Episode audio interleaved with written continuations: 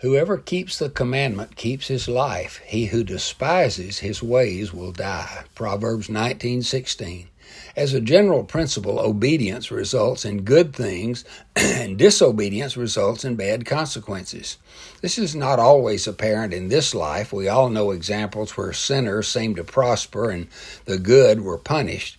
However, it is generally true and will be ultimately true in every case. This is a warning and a promise from a father to a son. It basically says, do right and you'll be blessed. Do wrong and you'll pay for it. Most fathers have said something like that to their children. This is not a concept promoting law over grace, it's a practical principle. All are sinners and have fallen short of perfect obedience, and we all deserve to die. God's grace provides a perfect substitute so we can be forgiven and receive perfect righteousness and holiness without which no man can see God. This proverb is not about salvation or substitution or eternal life. It's about the practical truth that it is to my benefit to do what God says, and it is to my harm to disobey.